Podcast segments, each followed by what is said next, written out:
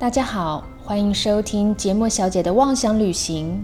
Thank you for tuning in, Miss Jamo is wondering。邀请您一起打开五感，讨论生活中关于美食的大小事，用不同的视角重新探索这个美丽新世界。Hello，我是 J 莫，初来乍到做 Podcast，因为我真的是非常素的素人，新手上路，还请各位多多指教。其实呢，光第一集这个单集呢，我就已经录了五遍这么多。原因有很多，第一个当然就是对于录音软体呢，我还在熟悉；第二个呢，去了解这个上架到各个收听平台的一个程序；第三个哦，其实我早就把我的这个录好的音档放在收听平台上面，但是呢，我听来听去还是觉得不是非常的满意。所以又把内容做了一些调整，希望接下来的录音能够顺利喽。呃，我第一集的命题呢叫做“想到达妄想，现在就要启程”，听起来好像是对各位的喊话，对不对？但其实呢，也是对我自己的心战喊话。我先来聊聊为什么来做 podcast 的原因。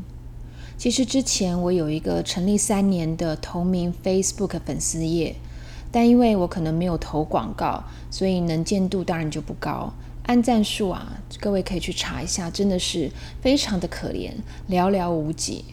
虽然我的心态是蛮佛系的啦，就是把它当做一个锻炼自己文笔的练功房。不过不知道是不是就是因为没有什么人看到，所以我发文的动机好像也不是太强烈。结果大概在三个月前呢，就有朋友提到说。要不要试试看 Podcast 呢？这是一个新的创作平台，也许会有不一样的展开。但我一直没有找到一个很好的参考物，所以好像一直进不了 Podcast 的世界。那在这过程中呢，我也不断的在跟自己对话啊，我就问我自己说：你真的要做吗？做这个很花时间呢。现在 Podcast 已经很竞争了，会有人会喜欢听你做的主题吗？再来呢，就是一个很关键的问题，就是做了以后，你能够持之以恒吗？其实我内心大概有十万个问号绊住了我自己哦。只是呢，后来我在呃有一个 KOL 茉莉 Molly 她的这个 IG 上面看到了一句话：你不需要很厉害才能开始，你要开始了才能够变得很厉害。我想想，的确啊，很多的东西是需要经过尝试。然后不断的打磨才能够熟练的嘛。只是后来我也看到了有人访问有一本画册的编辑，这个画册呢叫做《台北上河图》，它主要是记录一百年来台北发生的一些新闻事件。他的编辑姚任祥呢，就几乎花了十年的时间做了这本画册。有人就问他说：“你为什么要花十年去磨一件呢？”他回答。我觉得要做就应该要粉墨登场，所以不应该给自己任何的时间限制。我就想说，对啊，我好像还没有 ready，我是不是要花更多的时间去准备了以后呢，再去投入这件事情？不过呢，在上个月中，我看到了一个星座运势，还蛮能够打动我的。他说呢，其实你早已经受不了目前绑手绑脚的一个生活现状。因此呢，在这个越接近满月的时候，你越想要启动一股创造另辟战场的渴望。你要好好的把握、掌握这次的创新契机。的确哦，我没有太多的才艺，我不会拍片，不会影像制作。我比较擅长的呢，大概就只有教学而已。想想呢，现在耳朵经济正行，然后声音自媒体已经越来越多了。哦，感觉好像大家的休闲活动或者是知识获取的管道，已经从这个视觉慢慢的转换到听觉。对于这种不喜欢抛头露面或者非常注重隐私的我呢，我觉得也许是一个蛮适合的创作管道。而且拥有一个自己的频道，多酷多好玩呐！嗯，也许我们可以来做一些很有趣的事情，为我这个看不太到未来的职业生涯呢。可能可以拓展更多的可能性。各位可能有听到前面的开场白呢，啊，有发现我的节目名称叫做《妄想旅行》，可是呢，我并不是一个纯旅游的节目哦，而是我希望能够用轻松开放的态度去谈美学、时尚等等的相关领域。当然，美是主观的啦，只要你的生活背景啊、你的经验值不同的话，你的审美还有观察的角度就会不一样。但是我觉得小时候呢。对于世界充满未知的时候，你的脑袋呢是可以天马行空的。只是好像到了大人了以后呢，你就会被这种实事求是、眼见为凭的这个想法给框架住，看世界的这个角度也不是那么有趣。因此呢，我想要借由我这个随便乱想的观点哦，帮大家伸长触角。我的中文主标题的妄想，其实是想要邀请各位去发挥各位的想象力，然后去体验更多关于美的乐趣。至于我在节目的英文副标题，Miss J Moore is wondering，wondering 这个字呢，很特别的是，它同样的读音却有两个不同的拼法，还有两个不同的意义。第一个 wondering 呢，就是我在副标所放的这个 wondering 哦，它是 w o n d e r i n g，它其实是疑惑或者是想知道的意思。所以我想要表达的是，如果是我感兴趣、想知道的话题的话呢，我就会呃去研究、查资料，然后做一个梳理的过程，再拿出来跟大家做讨论。另外一个同音不同字的 wandering。好，W A N D E R I N G，它其实是漫游的意思。我想各位听 Podcast 呢，可能还同时在做其他的事情，比如说开车、通勤、煮饭啊，或者是整理东西，应该都会想要有一个没有压力的背景音在后面。我希望能够做到的呢，就是让视觉好好休息，然后让大家能够放慢脚步。纯粹的呢，用声音来感受美学。好，那我现在就来谈谈我的生活背景，还有美感的养成经验是什么吧。其实，在我的美感养成经验，可以分为建筑跟时尚这两块领域。第一个为什么是建筑呢？啊，其实是因为我爸爸是念建筑的。所以小时候，我除了看童书以外，我的课外读物呢，就是一本本的建筑或者是室内装潢的书。因此，我特别喜欢几何啊，或者是圆弧的这个线条。可能也因为这样子，我非常喜欢看建筑的东西。有几个风格我特别偏好，想要跟大家分享一下。例如，十九世纪末二十世纪初流行的这个新艺术风格，也就是 Art Nouveau。像这种呃，它就是学习大自然的草啊、花卉啊，或者是昆虫的曲线。在西班牙的这个代表呢，就是高地哦。好，分享一个啊，我现在回想起来很愚蠢的这个事情啊，然后我也觉得非常的遗憾。就是之前呢，我去巴塞隆纳旅游的时候呢，我看遍了高地的建筑作品。比如说有很多的 casa，casa 呢就是西班牙文的什么什么之家。我去了 Casa Mila、Casa botelo、Casa Calvet，还有就是呃里面有一只变色龙的那个龟尔公园。好，但是呢，我就是偏偏经过了圣家堂，却过门而不入。原因是什么呢？因为排队的人太多了，所以我就想说啊，我懒得排队，反正我那时候住在伦敦，觉得好像随时可以再回来巴塞罗那再看一次。可是当然啦，我觉得呃，后来我就离开了欧洲嘛，我觉得要再回去一次好像很难呢，而且现在你看疫情又这么严重，好，所以我非常非常的遗憾。但是我觉得最遗憾的呢，是后来我工作的时候，我服务的品牌它刚好有一季的服装 collection 呢，它就是以圣家堂作为灵感的来源啊，我就想说，哎呀，我明明是有机会呢进去看一下、目睹一下我们高地大师的这个建筑作品，可是我为什么就没有进去呢？反正呢，我就是借了那一次做教育训练教材的机会，把。整个圣家堂的外部结构啊，还有内部设计呢，都做了一遍功课。嗯，也许留下的这个小小的遗憾呢，就能够成为我在回访巴塞隆纳的一个很好的理由吧。另一个我喜欢的建筑风格呢，是一九二零年代的 Art Deco 装饰艺术风格。然后它在末期，也就是接近三零年代的这个 Streamline Modern 呢，摩登流线风格，也是我非常喜欢的，因为它们都是圆弧，然后再加上笔直的线条，然后非常讲求对称，以及有一些重复性。那我以前住过一阵子的上海，所以我就非常喜欢外滩的这个 Art Deco 建筑群，尤其我觉得要在那种呃蒙蒙细雨的时候，在外滩散步，我觉得更有感觉。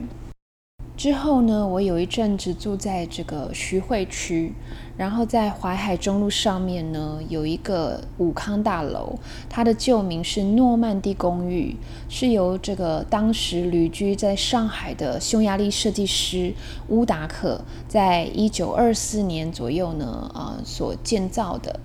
那这个大楼它有一点点像是纽约的熨斗大厦。啊，我有时候就会骑脚车过去晃啊晃，然后看它的这个电梯呢，真的是那种 Art Deco 的设计耶。我对于这栋大楼里面住的这些人呐，或者是这个大楼的历史，我都非常有兴趣，所以之前我还去找了一下纪录片。那大楼旁边有一个小路哦，叫做武康路。呃，武康路也是我非常喜欢的地方，因为它两侧就有很多以前上海名人住过的洋房。周末的时候呢，我就会骑着脚踏车呢去晃晃。那因为那附近有很多的咖啡啊、面包店啊，还有一些比较异国风情的小店，所以很多的外国人也很喜欢去那边做一些休闲活动。其实洋房的范围呢，不是只有武康路而已。我会呢从武康路骑下去了以后，我遇到岔路，我都会骑进去，然后看一看。比如说会骑到啊复兴西路啊、五原路啊，还有它对面的湖南路跟兴国路。呃，我不知道各位对于上海熟不熟悉哦。好，但是那一带呢，整个都很有异国的氛围，我非常非常的喜欢。不过呢，我必须要坦诚，我有一个小小的怪癖，呃，因为现在这些洋房里面都有人居住，所以呃，通常大门是深锁的。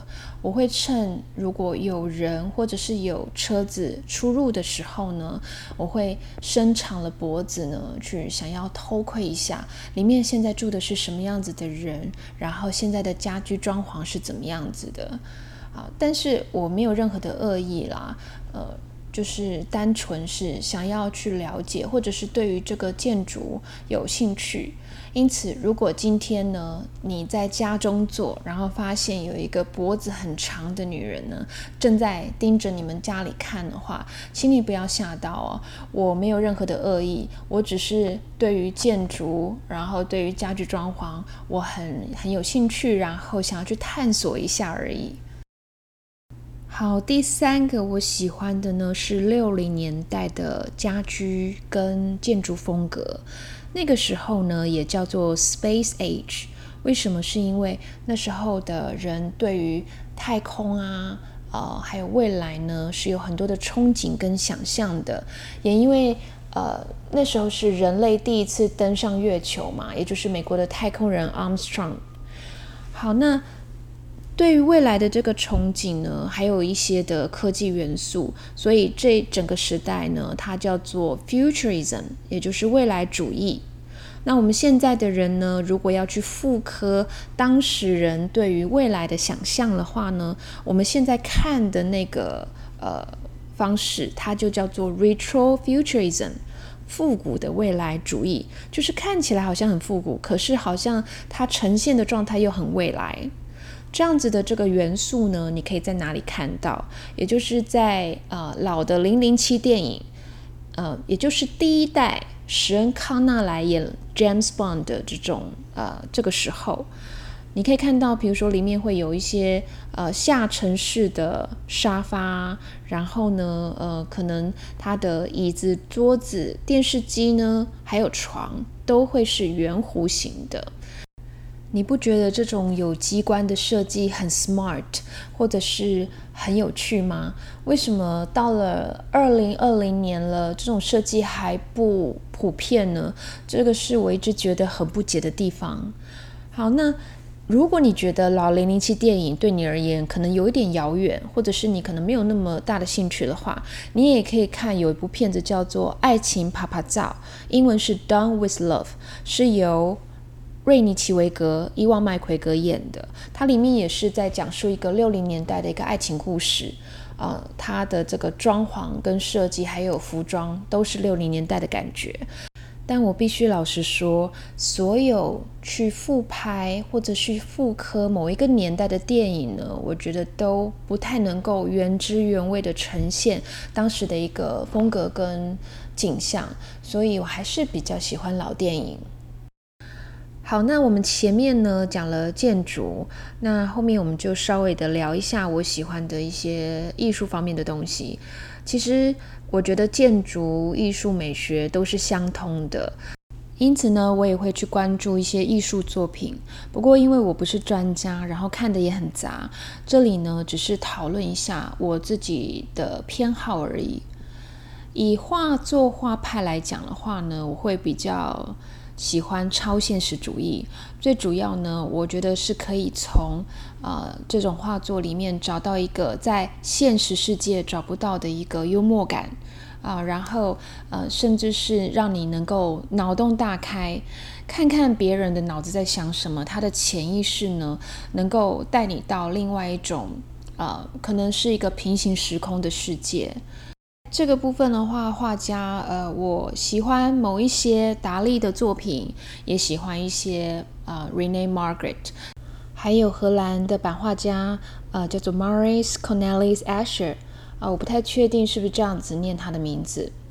不过呢，呃，我从很久以前就还蛮喜欢他的作品，因为是版画嘛，所以都是黑白的，那你可以看到更多的一些细节。他好像有错觉艺术大师的这个称号哦，那他的这个图呢，几乎是感觉是用数学精算出来的一种魔幻空间，不知道为什么呢，就特别特别的吸引我。前面我们提到的建筑风格，还有就是艺术作品，其实我觉得有一些呢，我可能会找机会单独拉出来一集。来做讨论，因为其实还蛮有趣的。好，那我希望能够就是找个时间再把它做一个整理。接下来我来聊一下，就是我的另外一个美的启蒙，然后是跟时尚相关的一个领域。其实我相信时尚也会是我毕生的热情所在。嗯。我们如果讲到这个时尚启蒙的话呢，我应该是小时候玩 Barbie 啊，玩纸娃娃，就跟其他的女孩子是一样的。好，但是呢，我还看了很多会变身的卡通，其中有一部叫做《芙蓉仙子》，我不知道你们有没有听过。它听起来好像有一点像是从民间故事走出来的一个角色，对不对？好，但是不是，它是一个美国动画。英文名字叫做《Jim and the Holograms》。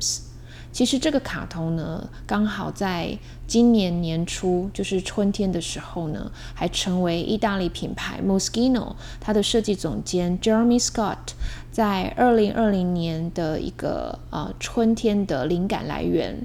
然后他也跟 MAC 化妆品呢有一个联名的合作。好，其实。呃，这个故事的内容呢，是在讲一个平凡的女孩子，叫做 Jessica。她的父母留给她一个超级电脑，然后启动以后会出现一个叫做星星夫人的虚拟角色，她能够帮助 Jessica 呢，从平凡的女生变成一个呃非常抢手，然后非常受欢迎的乐团主唱，叫做 Jane。Jane 呢，因为常常从头发到装扮都是粉红色的，所以我想这个就是为什么翻译成芙蓉仙子的原因吧。不过呢，这个动画它有好几个元素哦，就是奠定我从小到大的一个喜好。比如说，它乐团的音乐风格跟视觉呢，都是属于八零年代的一个华丽摇滚风。还有呢，Jane 或者是 Jessica，她如果要召唤星星夫人要变身的时候呢，就会摸一下她的耳朵的这个红色星星耳环。所以，我对于星星的图案有偏好，感觉好像如果我也有那个星星耳环的话，我就会有 magic power。再来呢，呃，八零年代流行的是这种颜色非常鲜艳的连身短洋装，然后下面就会搭配一个网袜。那这个网袜的网格它设计会比较大，因为那个时候呢，就是很多的 pop star 出道，例如 Madonna，嗯。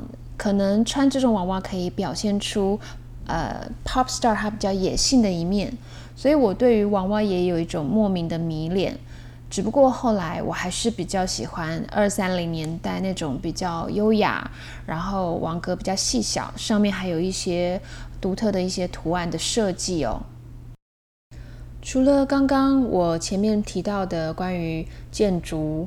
对于时尚的一些美感的养成经验之外呢，还有另外一件事情呢，是让我小时候就非常印象深刻的，就是自我呢有记以来，从小只要我要出门的话，我衣服没有穿到父母的许可，我是会被要求换到他们满意为止才能够出门的。但是你知道小时候没有判断力吗？有时候我觉得红配绿很喜庆啊，很有 Christmas 的氛围。但后来才知道，哇，穿在人的身上是多么的灾难。不过我有时候也会不太顾外面的天气是冷是热哦，所以有时候冬天呢，想要穿很漂亮的薄纱裙，然后或者是外面其实明明太阳高高挂，我会为了外套上面可爱的糖果图案呢，硬是要穿厚的长袖出门。就是因为这种事情常常发生，然后跟我的爸妈僵持不下，还会因为这样子常常闹情绪，但是结果跟下场就是没有做好，还是出不了门。可能是这样长期训练下来，我的日常呢，就是可以为了呃装扮不怕麻烦，然后甚至是有点孤摸的人哦。只要出门有活动或者是有讲座的话呢，我会在前几天做一个定妆的动作。一来就是节省出门的时间，再来呢就会是呃去模拟一下，假设我今天要穿这样子上课的状态是不是舒适的。一旦定妆满意了的话呢，我就会变得非常有自信。通常别人呢是用吃来疗愈。我呢，则是用穿着去转换心情，让自己开心。也因为我在时尚这个领域一直是很有热情的，所以我还去英国的 London College of Fashion 念了一个 Design Management for the Fashion Industries，也就是啊时尚产业的设计管理。后来我在化妆品担任香水的教育训练讲师，然后在精品，精品的话就是讲服装类的啦，包类、鞋类的，也是担任一样是教育训练哦。然后陆续我也有办过一些美学的讲座，所以对于这个议题呢，我会更关注，也更敏感。总的来说呢，我对于各种风格是非常的宽容的，但是我也有独立的审美，所以并不是说呃别人喜欢什么东西我就一定会喜欢。简而言之，就是比较有自己的想法吧。其实生活周遭的大小事呢，都能够给我美的启发，尤其是旅行啊，我就会把妄想这种乐趣去玩到极致。例如，大家出去旅行一定要求的是简便轻松就好。但是呢，我会事先想象会遇到什么样的场景，然后当地的氛围是怎么样，去搭配适合的服装。呃，其实我就是想要去扮演一个有别于日常的角色，然后当做是一种沉浸式的体验吧。我记得呢，我那时候去意大利威尼斯的时候，我穿着一件有一个横竖不同方向线条的白底蓝条纹长洋装。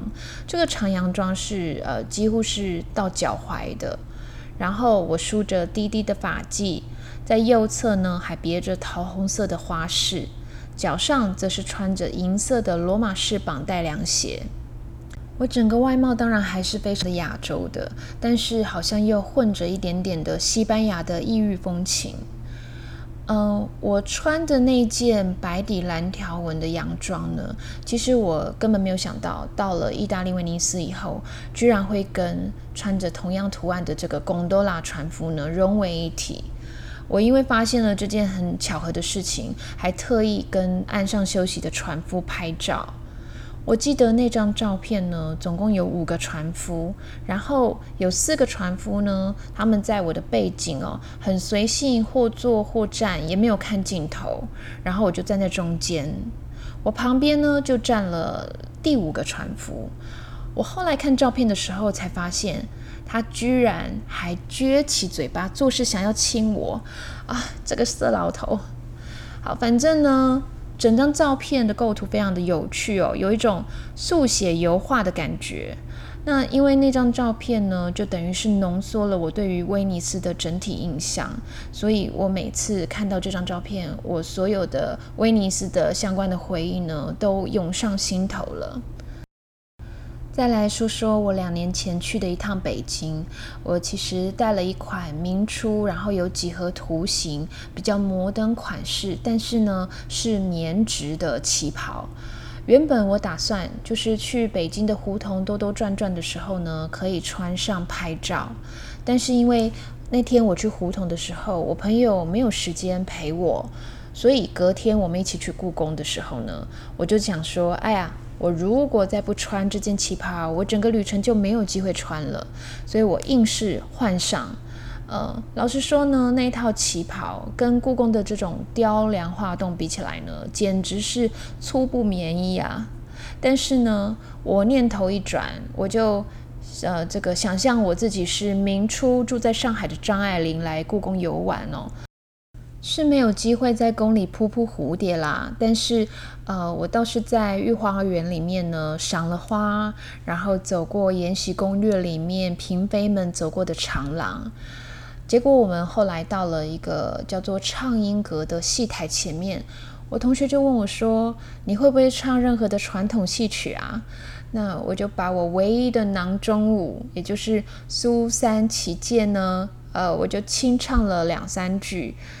但是结果当然就是荒腔走板，出尽洋相。但老实说，我觉得他跟我的那一身旗袍还蛮搭的呢。不过故宫真的是太大了，走着走着呢，我就觉得很累，然后我就坐在宫里某一个角落的围栏上面休息一下。那我的同学呢？他其实在下面呢去做一些取景啊，或者是，呃，就是看一下宫里的这些建筑的细节。后来我同学忽然跟我讲说：“哎，你不要动哦，我帮你拍张照。”然后我就想说：“啊，这种迷之角度会不会让我的双下巴无所遁形啊？因为这个是由下往上照，哎。”好，那后来我就想说算了，我就放开玩吧，因为我忽然觉得，嗯，自己好像不是张爱玲了。然后，呃，我忽然间变成就是人人都有的邻居李太太哦，然后假装跟我同学呢，呃，把她当做刘姥姥，然后做一些互动。比如说，我就跟她讲说，哎，刘姥姥到饭点啦，你吃饭了吗？有空来家里打打牌吧。说完了以后呢，我跟我朋友就哇，真是笑得天花乱坠的，因为真的是非常非常的有趣。因为呃，可能是内身装扮，然后再有这个宫里的一个氛围，我觉得整体来讲呢，就是好像在另外一个时空当下呢，就是增加了一些玩性。然后我也觉得把这一趟旅程呢，留下一个呃，我们每一次都会津津乐道的一个话题。像现在因为疫情的关系，所以没有办法随便出国嘛。呃，我知道呢，在日本呢，他们就流行，比如说搜集各地的食材，然后做出世界料理，让客人呢可以用味蕾去假想，靠吃去旅行。那你有没有发现，其实我在前面的这种做法，其实靠穿也是可以瞬间移动到一个城市，或者是穿越到一个特定的年代。嗯，我觉得各位不妨可以发挥创意哦，即使是国内的旅行也可以这么做啊，因为你可能会发现有不一样的乐趣，大家不妨试试看喽。好的，节目进行到这边呢，也差不多要告一个段落了。嗯，其实我最主要是想要在这一集跟大家聊聊我的生活背景、我的美感养成经验，以及节目大致未来的走向等等的。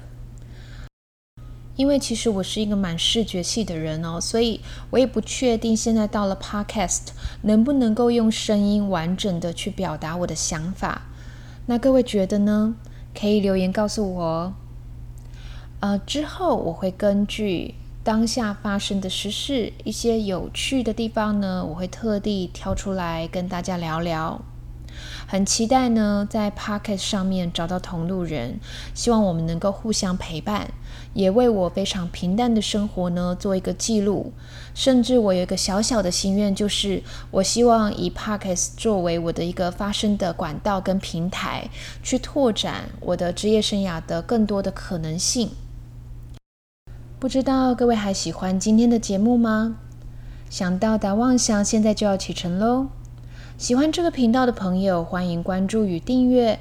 如果对于我讲话的语速、声音的音质可以改进的地方，或者是想要听什么样的主题，也非常欢迎在这个同名的 Facebook 粉丝页“节目小姐的妄想旅行”留言给我喽。